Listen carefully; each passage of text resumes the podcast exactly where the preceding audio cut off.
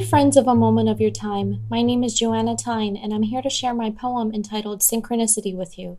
I'm an actress, school counselor, student, and writer currently based in Charleston, South Carolina, working every day toward being a better me and helping this big, beautiful planet. As a 28 year old single professional, sometimes it's difficult to keep following your dreams in this big, beautiful, bustling, busy world.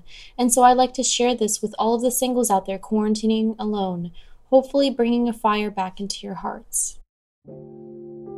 This is synchronicity. One day I'll be on my way to my lover's embrace, but I'm not worried about the race because I'm right where I belong.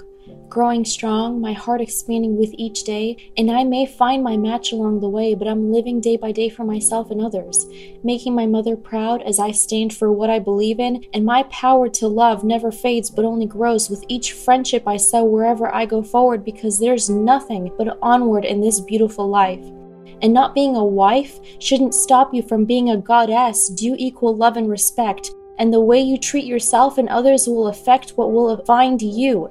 So there's no need to prove what I believe in or what I see value in because I'm already standing with an army and only when I am seen for what my purpose is will there be equilibrium enough in my existence to allow another soul's presence to reside in synchronicity with my own. But with or without it, I'm not alone, for I roam like a nomad every day, discovering the beauty rivering through everyone's soul, which is my ultimate goal.